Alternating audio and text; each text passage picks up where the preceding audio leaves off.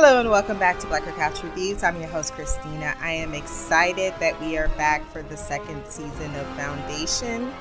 I have been looking forward to this premiere. I have been excited about this series. I finished the first uh, prequel. I am about a couple of pages done with the second prequel. These are two very distinct properties. They do share similarities.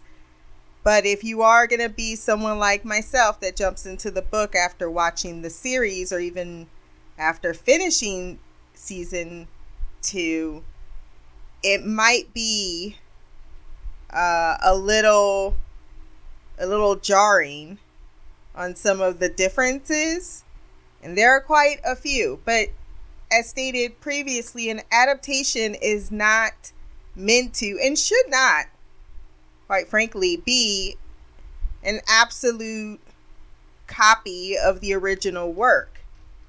And i think there is plenty because that was one of the critiques I, I had seen was that well they're not focusing on the plot points in the story they're focusing on the characterizations and i can say as someone reading both of the prologues the lack of characterization is a bit i mean the books are dense. They're dense. They do jump from thing to thing. And you could tell that as much as I enjoy the big picture of what Isaac Asimov is bringing in the science fiction genre, the focus on the people are not, even within the conversations, they're rather, whew, they're like, they're, they're, it would be my one critique if I have to say any critique at all in regards to the series is there's not a lot of heavy uh meat when it comes to the people they're very much just people needed for the bigger thing that's going on. If and you, that doesn't make sense to you if you didn't read the book. But i do enjoy the book very much. Actually i, I enjoy after the second one a lot. And i like the I can go into this world and notice certain things without having to worry too much about it affecting my viewing experience because of its distinction. Because I was getting concerned that I was going to jump into this new season and start just looking for things. And no, it's very casually thrown in there as oh if you read the book, she would probably kind of get this line or or that particular set piece like i believe we saw the heat sinks which is something i've been trying to visualize in the books and i think they gave us a visualization of it in the show that is just one example i have epilogued enough in Seldon's Shadow was written by David S. Goyer and Jane Espenson, directed by Alex Graves. I gave this episode a 9.6 out of 10. I did love what was going on in Trantor, and I was slightly intrigued on what is happening on on uh, Terminus. And I felt a little, I don't know, about what's going on in the in the Synnax. Before we jump into the recap, you listen to this podcast, Podbean, Stitcher, Apple Podcast, Spotify, go down to the rating section, drop some stars, leave a review. My social media will be there as well. If you want to send feedback, blackgirlcouch at gmail.com, or you can leave a comment below as well. The new intro looks pretty damn sick. I watched it all the way through. The visuals, they do not at all cut corners with them and that is visual porn that I am very titillated by.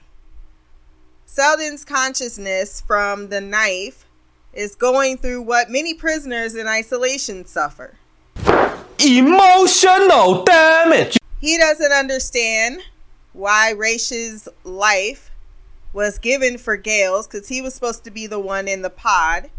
Not her, but because she knew what was happening, she became an unpredictable part, kind of like an outlier in the plan. He has a few epic quotes here. I idolatry will feed his sickness, as well as God made wine to compensate those who cannot afford revenge. I think those two particular quotes will have some insight into the season as it unfolds. He speaks of himself as a god as he had a plan equivalent to the divine one, but as Gaal remarks, quote, any man can be a success, but it takes a madman to be great. And we know this because history often proves it. Nietzsche, Nietzsche, brilliant, Frederick Nietzsche, uh, madman. he, he literally went insane. Uh, who's the oh man? Who's the writer that cut his own ear off? There's a lot. Just there's definitely a correlation, and there's a reason for that correlation. Back to the most awkward conversation ever. My name is Salvor Hardin, and I'm your daughter. What the hell did you just say? What do you mean by that? You may not have recalled the embryo you donated, but surprise, I'm it and also significantly older than you. Which I would think would mean that you're emotionally advanced and thus should know the I was always yours might be a bit much on top of everything else about how you came to find her here. But she was defining what I would consider thirsty. because I know I have feedback from Mimi in this podcast, I'm going to throw that line out there. They both do share this sixth sense through space and time that many years of cryo sleep later have reunited them.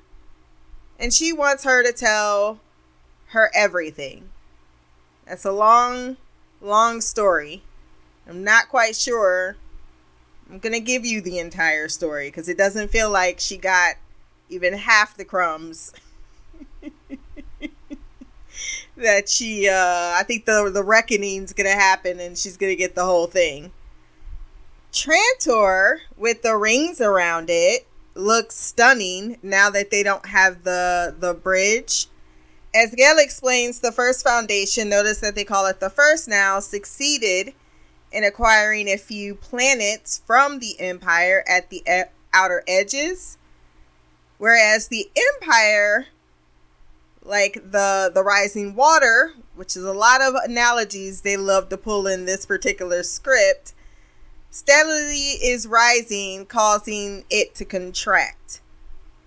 You know what else is contracting? My lady part seeing Lee Pace naked and breaking a sweat. I'ma call your big daddy and scream your name. Matter of fact, I can't wait for your candy rain. So what you saying? I get my swerve on, bring it live, make it last forever. Damn, the kitty cat's tired. Mm, daddy, slow down your flow. Put it on me like a G, baby, nice and slow. I need a roughneck nigga, Mandingo in a sec who ain't afraid to pull my hand, spank me from the back. No doubt, I'm the player that you're talking about. Mm, but do you really think that you can work it out? I guarantee you, shorty, it's real. Baby, stick it out. Here comes the man of steel. Doing it and doing it and doing it well. Doing it and doing it and doing it well. Doing it and doing it and doing it well. I represent Queens, she was raised out in Brooklyn. Doing it and doing it and doing it well. Doing it and doing it and doing it well. Doing it and doing it and doing it well. I represent Queens, she was raised out in Brooklyn. I'm in the mix now, searching for the right spot to hit. I'm so jealous of his husband. Then I came out of my self induced fantasy, realizing what he's doing. Because all I was seeing was his ass going up. I was like, oh, yes. Please bang me into the pillows like this. Uh, but alas, it's not me who he's fucking. I was instantly creeped the fuck out when I realized it was Demerzel. I'm like, she raised you. Oh, that's nasty. Oh, they're so nasty. And while, yes, this was hinted on, it just feels. I'm sure some in someone's mind this is a romantic story.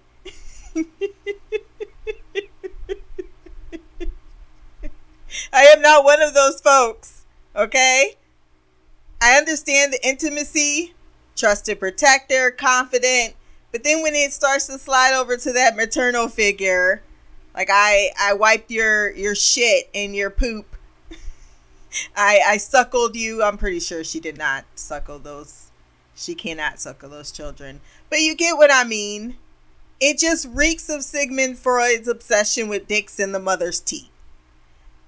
Just as she tells Empire to open his eyes cuz he know he should be shamed, which is why they're closed. He glimpses an assassin just in time to use Demerzel as a shield, which results in half her skull coming off. This is intriguing as almost no one knows that Demerzel is a robot in the books. And there's a reason for it, but it is seemingly known within the palace grounds. And even last season, I believe someone suspected as much they're certainly changing what I have an understanding of Demerzel to be, which is curious because I don't know what they're going to do with this character. This day isn't like his predecessors, relishing the physical altercation with the assassins to prove his manhood and utilizing the skills to unleash his barbarity, but his cockiness at being protected by his his aura costs him a blast, uh, which shatters uh, through his his chest area. Of course, part of me is thinking you got guards for this shit, and the fact that you can control them and they're robotic and you can just use, or maybe it's not even that they're not robotic. Actually, I take that completely back. Now that I think about it, he just lifts his fingers and you know one of his guards automatically responds to his command especially if that command is deaf. That makes a lot more sense. But they just wanted to have a scene of him kicking ass, butt ass naked, and I don't at all uh, shame them for that. I don't care if it didn't make sense. It it was a show. A show I enjoyed. Seconds before death, Demerzel saves him pushing her robotic hand through the sternum of that guy's chest, while Cleon throws a blade to end the last assassin. She easily carries the naked man. I will say, Empire, Demerzel. I don't know why that made me laugh, but I didn't need either one of those words. no, um, no, Empire was fine. When he said Demerzel, that's what I was like, come on, you are not not after that display. She easily carries the naked man to the healing tank the way he was dumped in. Once again, I don't think any of these scenes were meant to be comical. I just found myself laughing. I don't have an explanation. She injects him with something that will stave off the poison seconds away from ending his life. And I was thinking, was Demerzel aware of the attack? Could she have orchestrated the attack? Kind of surprised she killed, from what I know about the laws of robotics, but I have a feeling all those things don't apply. Hari's consciousness is now in the prime radiant. I think we casually glossed over the idea that consciousness can survive or even be extracted into an inanimate object or how knowledgeable that information is in the galaxy. Don't know if we'll come back to it, but we'll put a pin there. A flashback shows Hari was always a curious child, changing a 2D 2D shadow into a 3D shadow with the encouragement of his mother his father, on the other hand, is more upset about the cost of the book uh, by ripping out said page from the book, and now it's totally ruined, which I don't think it is, since that page looked like it needed to be ripped out anyway, or was meant to. Which garners him a slap across the face, and this seems like it's a regular occurrence Nothing like childhood trauma and daddy issues to spur one's motivation to overcome the odds. Because Hari is definitely more determined after remembering why he became the person he became in the first place. The visuals were intriguing as he traverses the Prime Radiant, eventually running into Yanna, his love. Sorry, Doris, Who has passed. He knows she isn't there and is proven correct when she does not speak like his life mate. You like work. Work it out.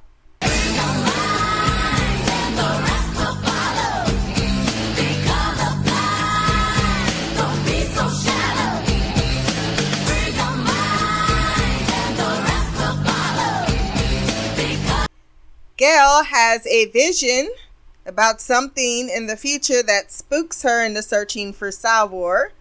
Salvor, returning in a boat, believes her mother drowned due to how long she can hold her breath underwater as she was searching for her. She also sees the beggar down there. I like the way in which the boat, like, again, the visuals are Chef's Kiss on this show.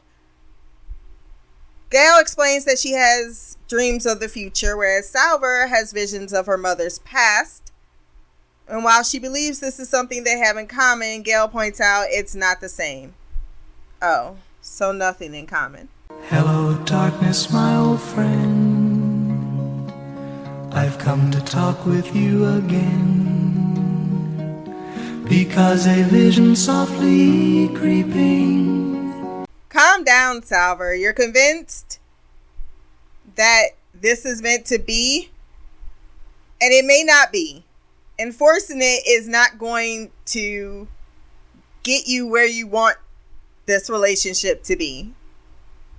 And while I love that they went into the scene that they went into at the end, these are very basic concepts to understand. it's not even like, oh, you carried me and now you know about me. No, I was an embryo. I was a thought. I was a maybe in your future. And now I'm here. And you you're just like you're wanting it to happen so bad. Salvor wonders why Gaal hasn't opened the Prime Radiant, and when she lies, she proves it by flipping her instinctive coin. 173 years have passed since Seldon died. The Foundation has thrived since its uh, isolation, but its days of being unseen by the Empire are approaching, hence, why a siren goes off that hasn't been heard in 138 years since Seldon uh, Hardin's time. Seldon, no, Salvor Hardin's time something the new warden remarks upon when the vault hath opened.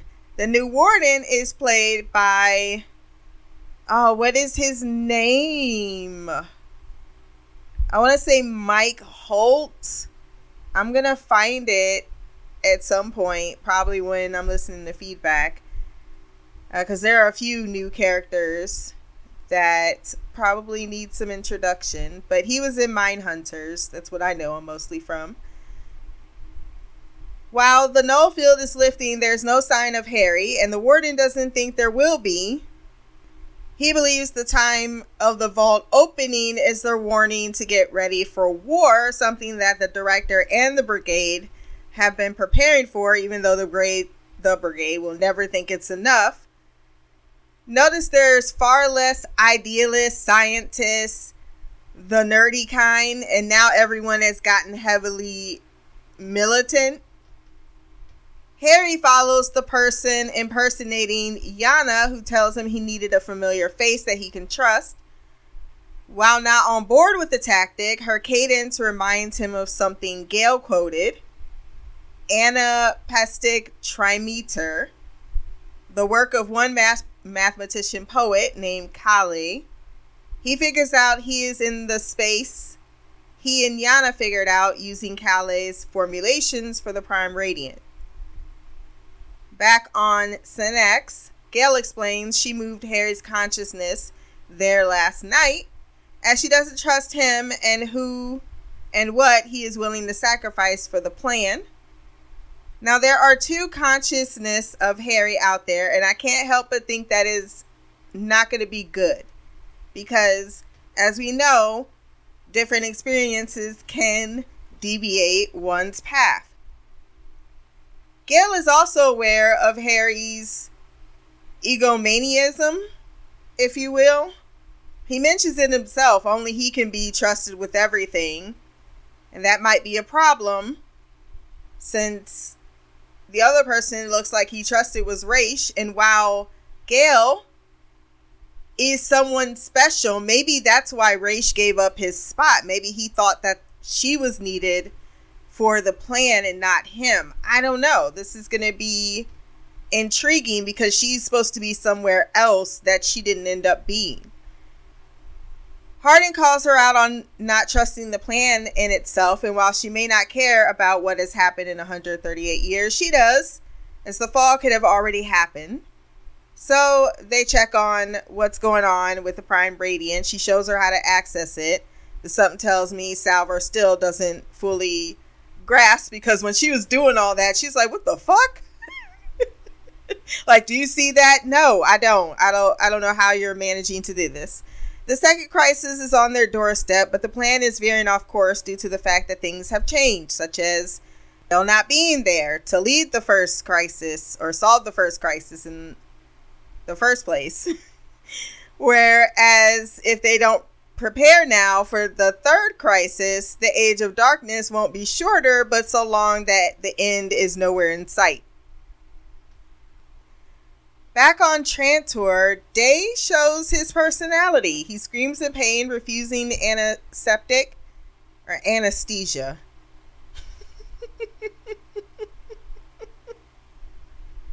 I don't know why that was funny. Uh, as he fears being decanted while hilariously blaming everyone, including his younger self, of trying to kill him before demanding everyone in the room gets him a towel. Feels as if he is overcompensating in his masculinity, if you ask me, which is funny considering what Queen Sareth have to say about about his building project. So I may be onto something there. uh, his younger self doesn't seem to be impressed with all this brashness and, you know, way in which he's trying to show his machoism.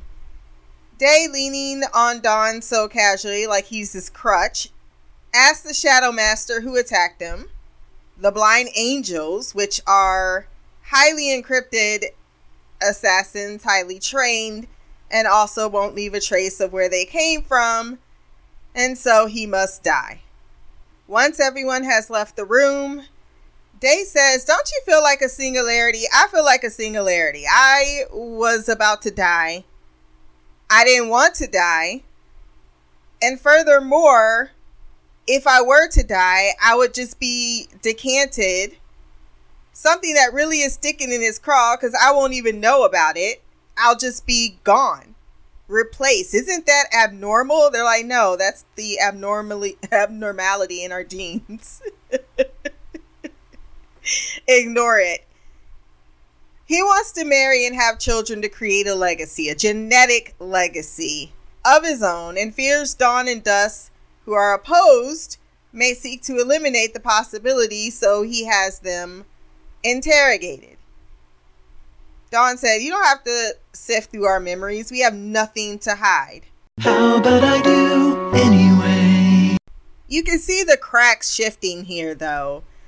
And it seems to come mostly in the form of Day as he's going through this particular crisis. And it may be something each generation of Day has gone through, which is why Dawn and Dusk are rather allowing for this attitude, so to speak, while he has the mantle of. Because the other day that we met was already feeling some kind of way before he found out. It's almost like he knew, like something's not quite right. Are we really just the same copy of this man? And then finding out otherwise, probably continues in this particular age time frame where he is fighting against that idea of being a part of something or an, an assimilation versus being a singularity. And he thinks that Dawn and Dusk must surely feel these same things, but they both deny feeling this way. So either they have felt it and are denying it, or have yet to feel it and are denying it. Uh, this newly formed hostility, though, will definitely add chinks in the armor that can't be undone as it seems to have escalated over the generations. Continuing to distrust the people you should be the most trustworthy of due to your insecurity of position is going to only eventually push them into the path, path that you are accusing them of already doing. Day finally checks on Demerzel, who he is genuinely concerned about that black earring. Baby. However, the way he said we are doing something like, hey, what we were doing, was that indecent? And it ties into a conversation he had later with Dusk. I'm guessing the fucking is rather recent and it may be purposeful on her part because it leverages a certain amount of emotional control that Dusk definitely sees through. and considering she initiated it also aligns with that and the fact that you know this assassination attempt happened and he doesn't at all i mean he's questioning everyone but Demerzel. Like oh well she was there and it's a good thing she was there because she's the one that saved me. If you save the person that you know you think is supposed to be have their life in danger and she seemed to only interfere when because i know her ass could have got up off that floor sooner. Only when it was uh it was clear that it's aura. Like the fact that they are now realizing they are not impenetrable that's a problem that's going to make everyone feel more at edge and more in touch with their mortality as well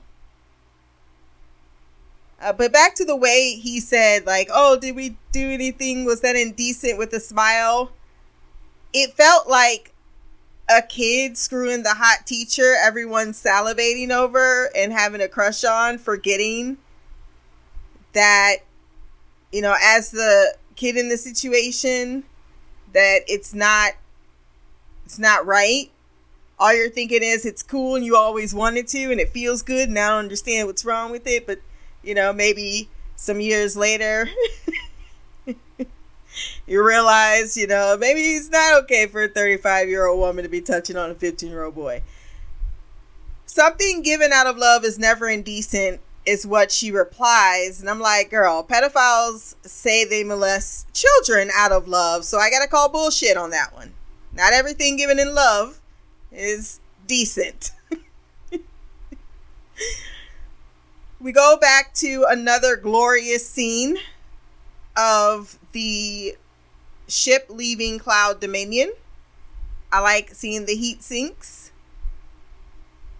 Uh, and it's a, a unique enough design that I was attracted to it. It contains Queen Sareth and Rue, who is getting her ready by remarking upon how the rings were not there or they were working on them the last time she was there. And there's a mention of it like a lizard, but there's an analogy, you know, a lizard does certain when they're insecure and they're like they're gonna she's gonna under be underestimated. That's what I got from that conversation.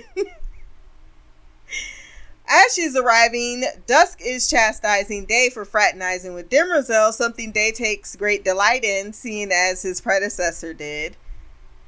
Dusk hears about how his aura failed him and how lucky it was that she was there, and suggests that uh, he hire Day and an outside firm to investigate because either the guards are in on it or incompetent. And while he is focused inward, he should also be wary of those outward. Day remarks that, hey, we keep bringing people in, embracing in our empire, and we don't know who, uh, like, foreigners are not so foreign anymore, or always foreign. What, you know, this is part of, parcel of the job. We're always going to have people around us scheming.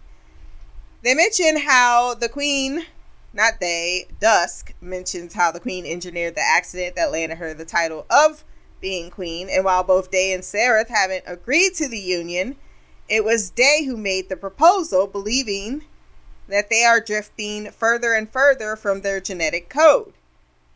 Dusk wonders why he is steering them because he agrees, you know what? Yeah, we are drifting a little bit apart. But it is an odd thing to steer them directly into the rapids, whereas they were only just drifting. Mayhap he is an outlier himself. I don't know. Desiring his own agency or self within the dynasty, though, seems to be a competing theme. It's a game of dominion and always has been between these clones of themselves. They always trying to live up to the greater version of who they want to be or or was before them and have itched to define their own godlike uh or being worthy of their godlike creator.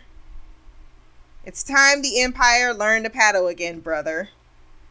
Their conversation upon showing how beautiful the queen's entourage is with her standing in the light of the clouds, cloud dominion, and the way she lifts her blue line eye to the camera, all of that was just visually visually stunning. Back on Synnax, Gaal declares home isn't home. Like that wasn't very clear from the moment you got on this one little raft. It's already breaking apart. I mean, it looks super cool, don't get me wrong.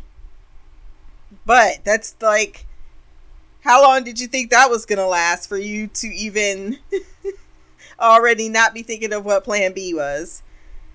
It's a good thing they came to this conclusion, though. There's a hurricane coming, warned by the sea life below, and they need desperately to get the beggar up and going as they now have multiple crises to deal with. So Gaal and Salvor head down to the ship to get it rebooted. Things, fortunately, for the most part, go well with Salvor admitting it's weird. Because first she tries to help her and she's like, don't. Because she don't like to be touched. Uh, but then she apologizes. She say, you don't have to apologize. My thirst is real. This is weird.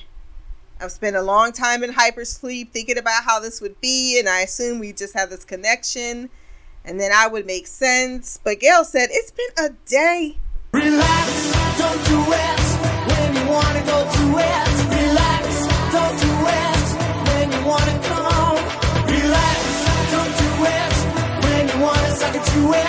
I couldn't process my trauma and ran away into a hyper sleep back to my planet. I don't think you know how much I'm not really mentally prepared for what you want to come next. But we both share that everyone we ever loved is behind us, and they are the last of the Synacrians. Queen Sareth, this was my favorite scene of the episode only because she was dragging the shit out of Cleon. I think when they said she was not to be underestimated, I was thinking she was gonna be like a chameleon, you know, super uh, effusive in her mannerisms. No, no. This is a man who can take his two fingers and order you dead. They saunter into the hall where Cleon presents himself. Rue presents the queen, who Day was definitely curious to see how she looked.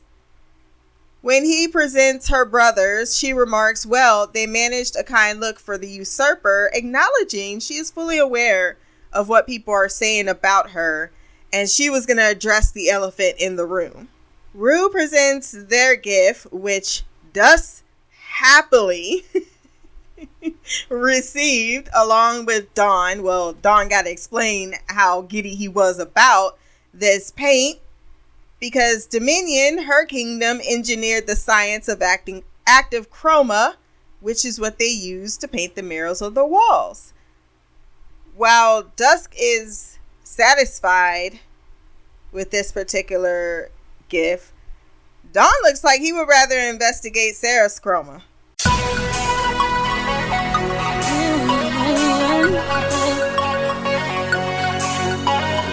But Dawn has always been rather attracted to the romance, right?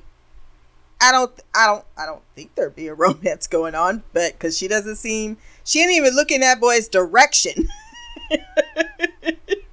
he tried to keep catching gl- glimpses, and uh, she was focused heavily on Day and having her verbal confrontation with him.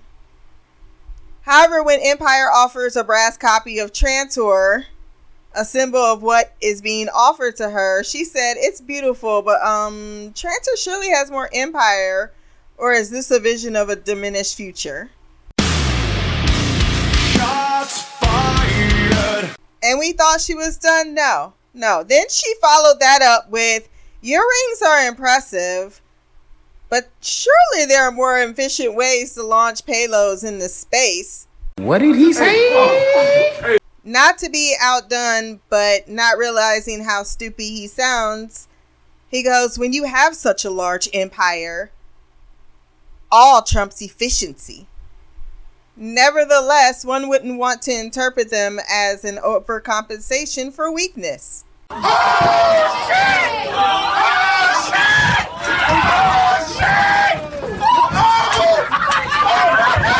Of course, I'm on the sidelines going, baby girl is wildin'.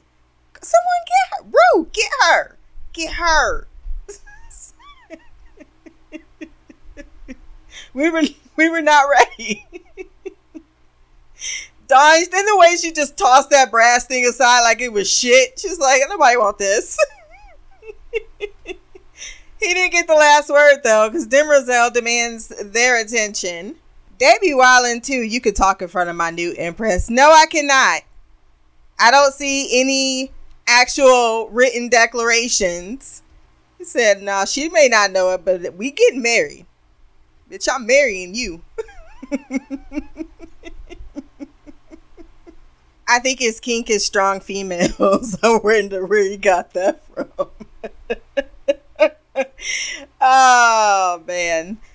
So the colonel that died last season, his body has finally been discovered a year, centuries actually later.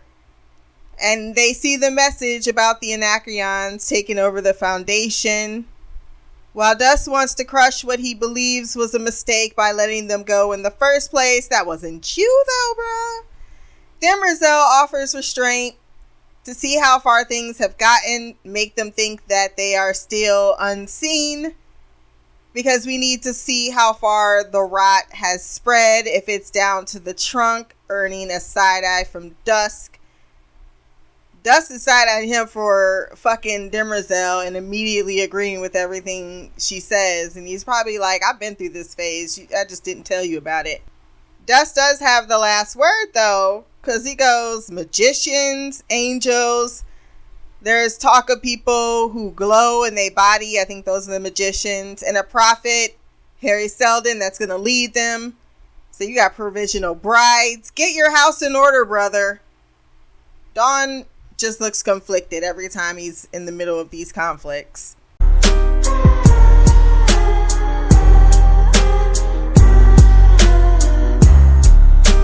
Hari realizes that the person he is talking to is the Prime Radiant.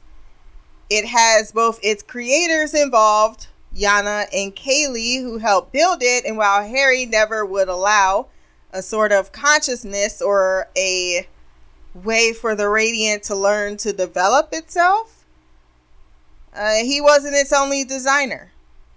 His work is incomplete, and she says she's here to help him get to completion, having a vested interest in humanity's trajectory. While she believes it's the same thing as humanity's survival, Hari doesn't agree. And while she can't let him out, she is trying to help him knit his fractured mind back together. He is able to recall his childhood explanation of dimensions because he wasn't in the mood at that moment to figure it out. To find his way to the door, she wishes him good luck and tells him that she can help him more if he meets her on Una's world. The girls are trapped and need to find the code for something on the ship that will allow them to fly. Gaal is reluctant to let Hari out, seeing as they parted on bad terms. Gaal or Salvor thinks that she's being ridiculous until Hari shows up yelling Gaal's name, looking very angry and telling her it's time she and he had a reckoning. I told you. What did I tell you? Didn't I tell you? Cause I told you. Mm-hmm. And when did I tell you? A long time ago. And what did I say will happen when I told you? Exactly what just happened. That is going to do it for my review. I did want to give a shout out before we go to feedback to the new characters thus far introduced. Queen Sareth of Cloud Dominion is played by Ella-Rae Smith. I know her from Into the Badlands. Rue is played by Sandra Yi Sin Sencindiver. And the warden is played by Holt McCallany. I don't know where I got Mike Connolly, or I don't even know what I was saying, Mike Nolte from, but clearly failed with his his name. But credit has now been given where it's due. I think Ben Daniels is also supposed to be in this season. I love me some Ben Daniels. I don't know who he's playing, but I heard that he was supposed to be in this season. That's all I got. Let's hop into the mailbag.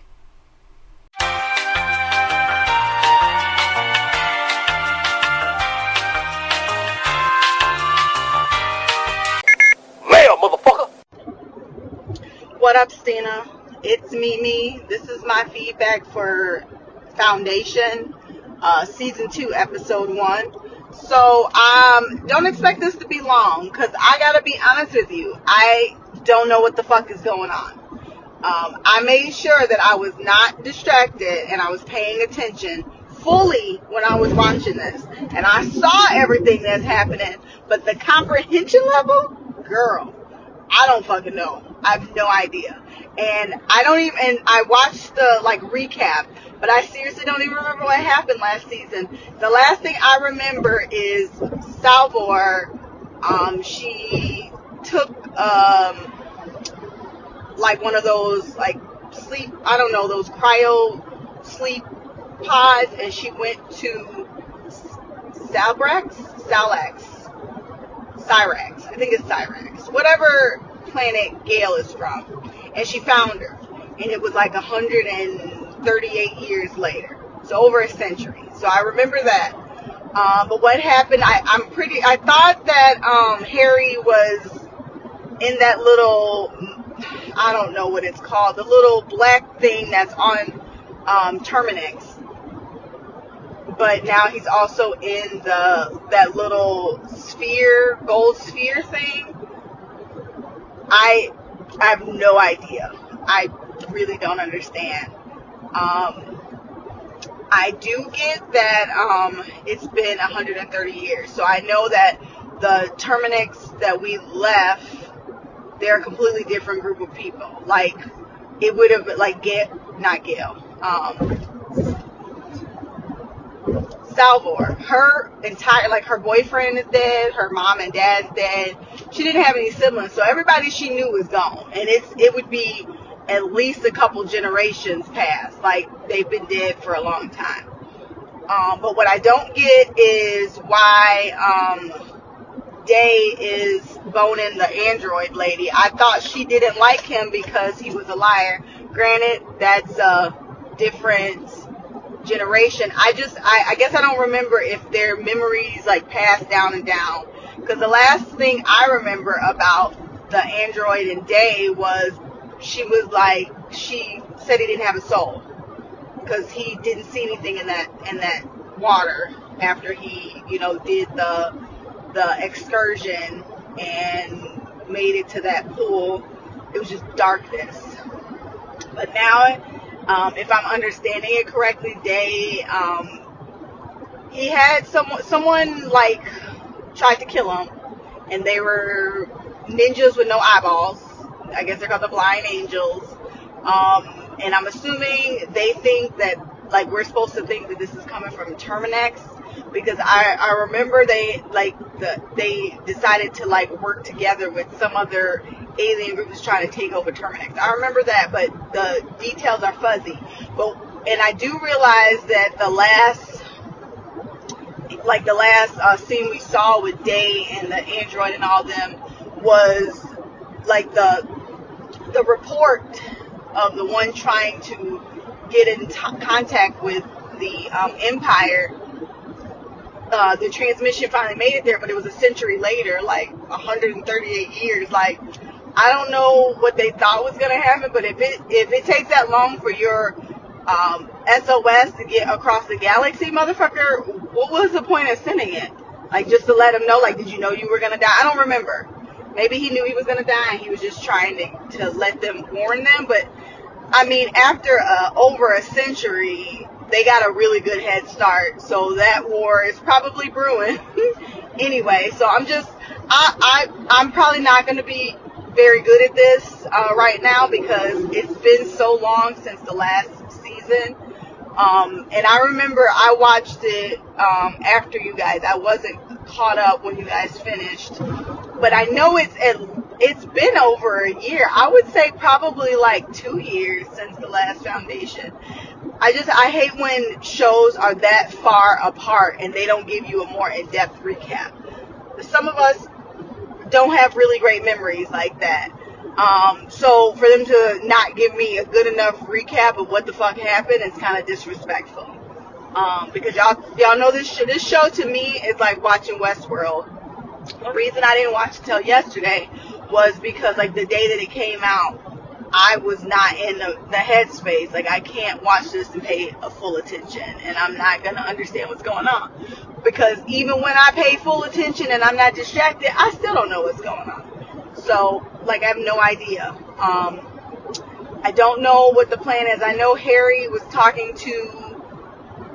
It was a like they weren't real. I think it was the actual like the little gold thing. I forget what it's called. The he was talking to it itself. Apparently, it. I guess over the last 138 years since um, Gaal trapped Hari in it, he like the the thing has been evolving into like some type of artificial intelligence because of the the brain power that was already in it, and it it adapted and it evolved whatever. I don't know. Um, I still don't understand why Gaal trapped Hari in there. She says she doesn't trust him, which is great, but you also followed him and did everything he told you to. Um, I know the last encounter they had, if I'm not, if I remember correctly, it was her her boo thing um, that killed Hari to trigger whatever war was going on, and he he died and she got sent. I think she got locked up again, and she woke up and some time had passed again. So she keeps waking up in different times. So I'm just real confused on what is happening right now. I know you read the book. Maybe you can give me a more in-depth recap because I, for for the life of me, have no idea what's going on. I understand the sequence of events that's happening in the show, but I can't link it up with what's going, what happened in the past and like it's been so long. Just in general like from the, the last episode of season one to this one that a lot has happened but then there's this giant ass time gap. So i mean maybe we're not supposed to know what's going on right now. I'm not sure. Um, the oh the last thing is i guess day is deciding he wants to get married and, and instead of just cloning himself he wants to have a child i guess because the i'm i remember the last uh dawn that they had um they had to kill him because his dna was uh, compromised. But they must have fixed it because clearly in the last 138 years they've kept recycling the same dna and made clones but now his bright idea is to have a child, so he's gonna marry a queen from another galaxy. I don't know. Um, I don't think this is gonna go the way he wants it to, because I like a clone of a clone of a clone. I can't imagine is gonna produce the greatest DNA genetics. Um, and then the thing about actually reproducing, the difference between that and actually cloning is that you can't choose what genetic makeup your children get. You, they might get a lot of stuff from you, and they might get none. They might get the worst parts of each you and and, the, and your wife, or they might get the best. So I, I don't think he understands what he's doing because he's so used to the perfection of cloning. So this is actually might be good. Um, the empire needs to go anyway.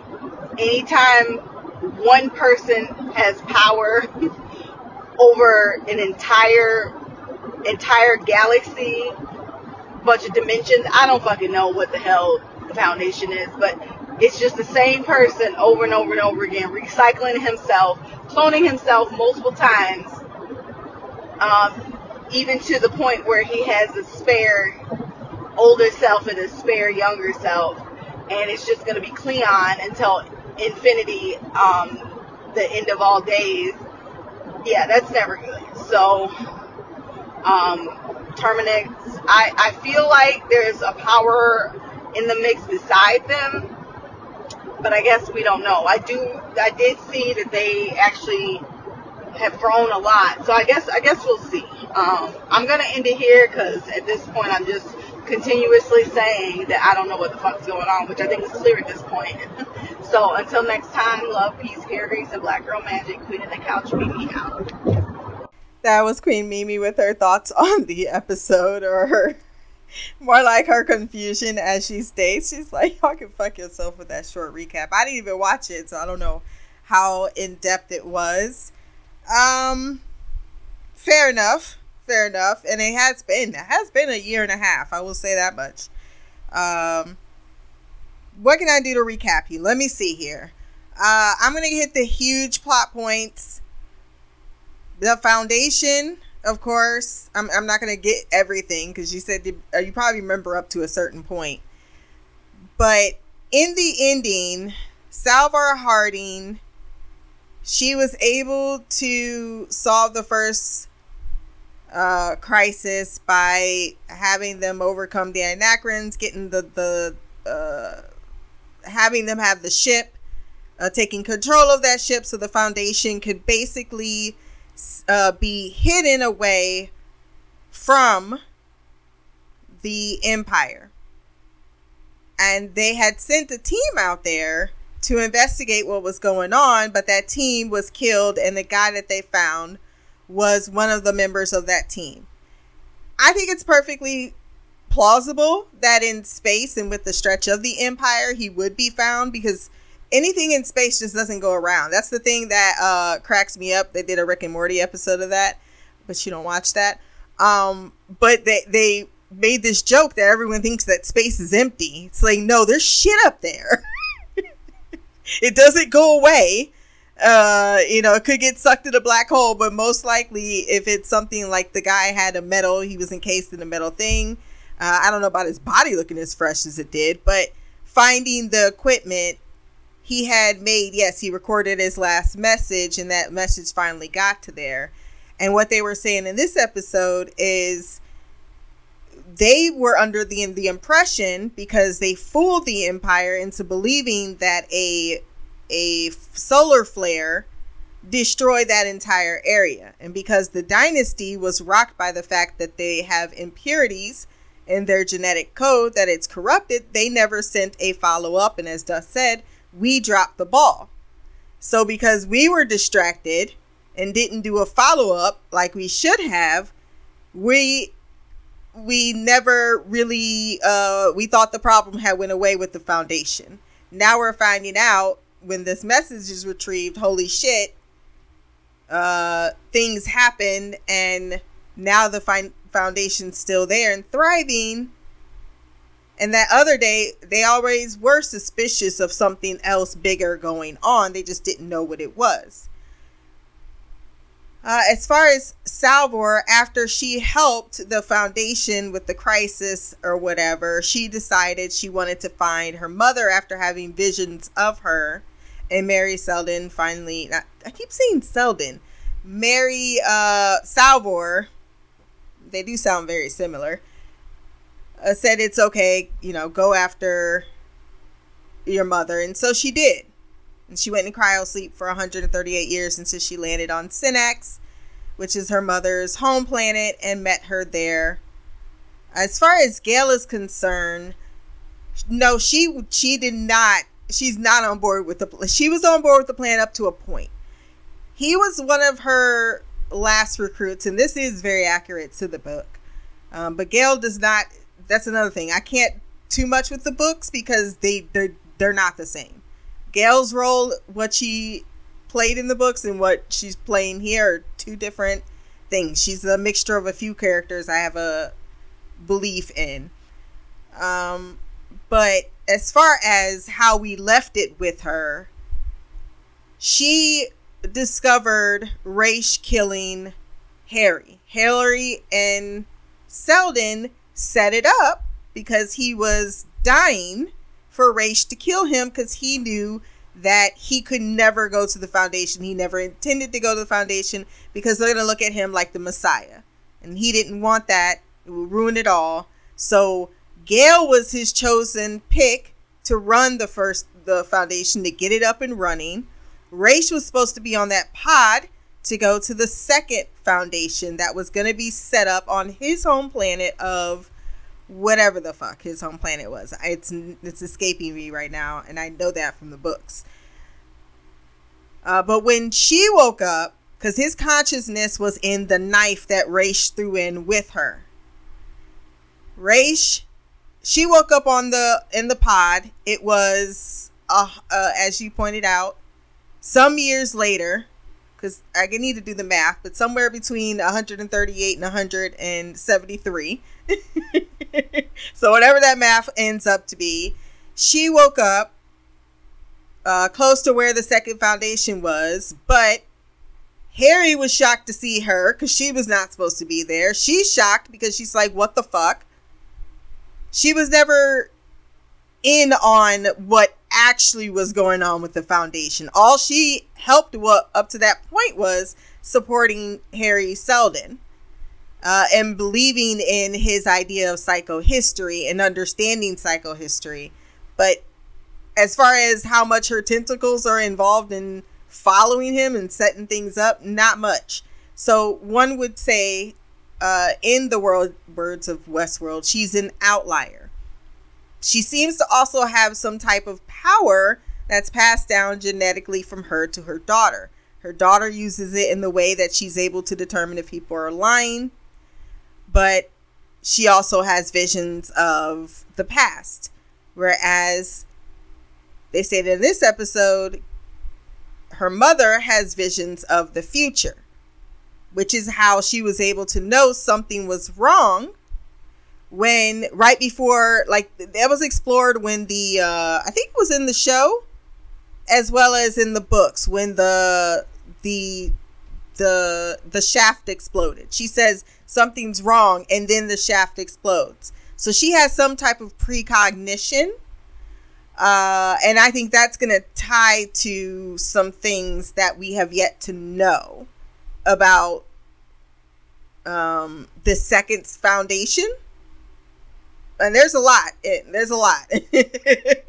um, so some of the things, yes, you're not supposed to know, but a few of the things as far as how we got here for the most part that is the so once she found that out and once she understood that she had precognition and hari understood she had precognition um that left him at a, a crossroads because he wanted her to take him so he can make the second foundation and she says fuck you i'm not doing that and then she decided that she was going to abandon the ship that was headed for the second foundation with his consciousness and go to Synnax. And that's what she's been doing in hypersleep for 138 years.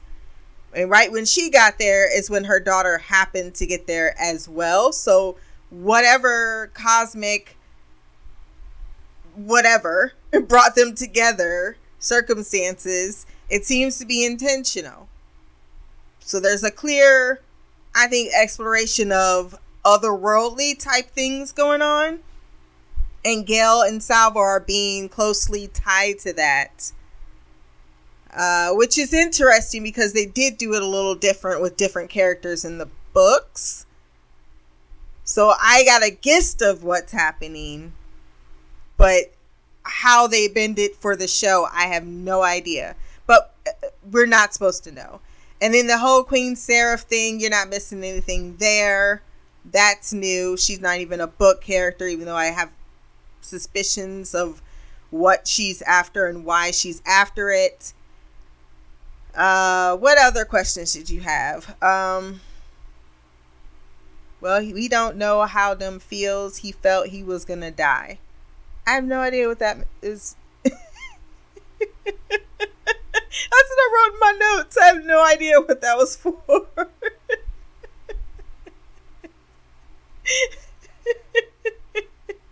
Thought he was gonna die. Okay. Uh, yeah.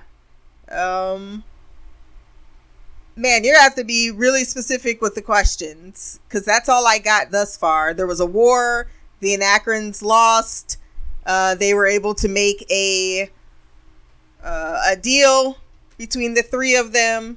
Hari came out the vault. Oh yes, that's that's where it is. He's at the vault, but he has two consciousness, and yes, there is no explanation for that.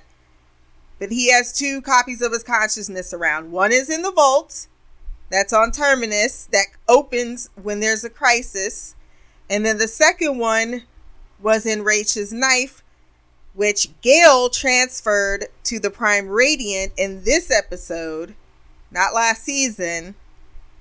Uh, so she trapped him there because she herself doesn't want to deal with what he has planned. Like, this was not what she really signed the fuck up for, and it's way bigger than what she signed up for, and it cost her a great deal because she really loved Raych. And she really loved Hari as like a father figure. She looked up to this man, but you know, he a lot of things were done in the shadow and he did use people as parts of something without giving them the information and she was one of those parts to be utilized. And so she doesn't want to confront now after running away from what she was being tasked with doing. Uh, now that Raych was no longer around. So that's where her story really is is at right now. With the Galactic Empire, where we left with them, yes, he had the the kid, the Dawn. He was a genetic anomaly, and after they were arguing, because Dusk and Dawn, Dusk and Day, they've been going back and forth about this abnor- abnormality, and then she took it off the table. So my guess is, if I have to guess, it's not been explicit right now, but the way Day was acting, anyone has that has shown a abnormality or has shown to be so different from the genetic code is dealt with and decanted and easily replaced and that person probably doesn't even know they're being replaced which has caused a certain amount of paranoia between the genetic dynasty. Now you mentioned about how he's gonna do his clone DNA. I don't think that's even I think that's hilarious. But I don't even think that's an issue or a problem. Because even in it seems like the the science right now, we're talking about people putting their consciousness somewhere. Uh I think it's it's more about making his own legacy, his own dynasty. He wants to be a part from, not a part of this genetic clone thing that they got going on. And he's very vocal about it. He's very brash about it. Whereas Dusk feels that things should stay the same. And then you got Dawn kind of in one of the same positions he was last year, but not with a lot of power and fully aware of his difference, where you see even all these di- they're different people they're not the same people they they've been generations forward so you see that dusk rather he's more uh you know he's a little bit bolder when it comes to to bossing up on Day.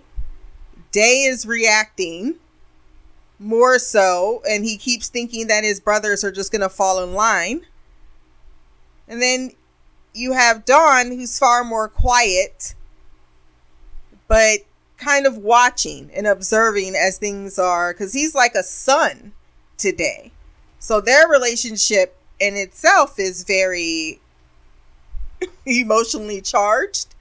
Uh, so him wanting to just have his own little genetic dynasty is just him, you know, wanting to make his own stamp. Like, hey, my shit's gonna go on. I don't think he cares if it's if they're uber successful or gonna be just like him. Uh, it's just about the good old fashioned most. I, I'm overusing this word, and I know I am, but primordial base needs for humans. That's what males are to the genetic species. Um, they're meant to help pass on the genes. I mean, if you look at apes, if you look at monkeys, if you look at uh, a lot of other male uh, species, like um, what's the one that just swim all the way? I think it, that's oh dang, it's a type of fish. It's not salmon. Maybe it is salmon, but their only job is to swim and it degrades them and they get there and they die. But the whole journey is so that they get the chance of passing on their genetic material. So that is one of the most base needs of a male in uh in the hierarchy of society. And it just feels like homeboy wants to do that. It's like I don't want to just keep being the same variable passed on and passed on and passed on. Uh, I think that's all I got. If I'm sure we can always talk offline, and I think after the review, that might be more uh, filling in of what's going on in this particular episode. But some of the questions, yeah, you're not gonna. We we are meant to to learn. Uh, and once again, the book is way different way different. Some things are, are really the same, but uh, some of the characters that are in here just don't exist in the book, and some of the book characters just don't exist in the show. So, um, it'll be interesting to see how they play this out. But there's been talk of of revenge, and there seems to be this uh, and that's one of the biggest things I have to say. Uh, to, to say one last thing to your to your argument of one man, um, it's odd because in the book the empire isn't looked upon as this uh, bad entity just because one person is at the head of it. One, it's not even like Cleon is a puppet. He's he's a guy that sits on the throne and he's considered a rather mundane uh, runner. He's not a really bad guy, but he's not a really great guy. And he is considered the most stable person in the empire. I mean, it consistently comes with the success of the empire. Uh, that that proves that the the one rule. Now it's a little different in books because you don't have the genetic dynasty but for the show, in the way they are trying to mirror it in the books, it's not an evil. It's, it's not looked upon as man. This is something. It's more like it worked all the way up to a point, and now it's disintegrating. And now we need to figure out how do we come up with the next stable system. But as far as the book, now I would say the same thing: a dictator for life but I think the point of it is this one person, Cleon, was so great that he just made great copies of himself. So if you always have a one person, they always make the right right decisions and, and the best decisions and the best tactics, and then you have Demerzel next to them, consistently pushing them to the correct decisions and the correct tactics. Well, yes, it is one person at a godlike state, but sometimes maybe that isn't the worst thing because there isn't so many hands in the pot to contaminate the soup. I don't know if I would fully fully support it, but in a certain mindset, in a certain world, I can see it. I can see it. Uh, it's just it's uh the antis antithesis whatever that word is of democracy and and thus it's considered a evil virus of Satan. no, that's communism. But I mean shit, y'all gotta go start looking at the facts. Look at some of the crime rates in some of these countries with only dictator type rulers. they ain't better than ours.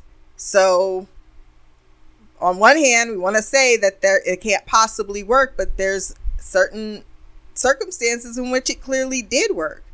Um, that assimilation under one ruler was beneficial to the country at hand. I mean, even if you go back to the uh, War of the Roses, the the the Civil War, ver- because of so many candidates that could be king versus finally being one, and and more people were happy about the stability of that one empire that they continued to to uh, support that empire why it lasted so long those dynasties that lasted so long so uh, it's it's a it's a definitely not as uh, black and white as it would seem at face value.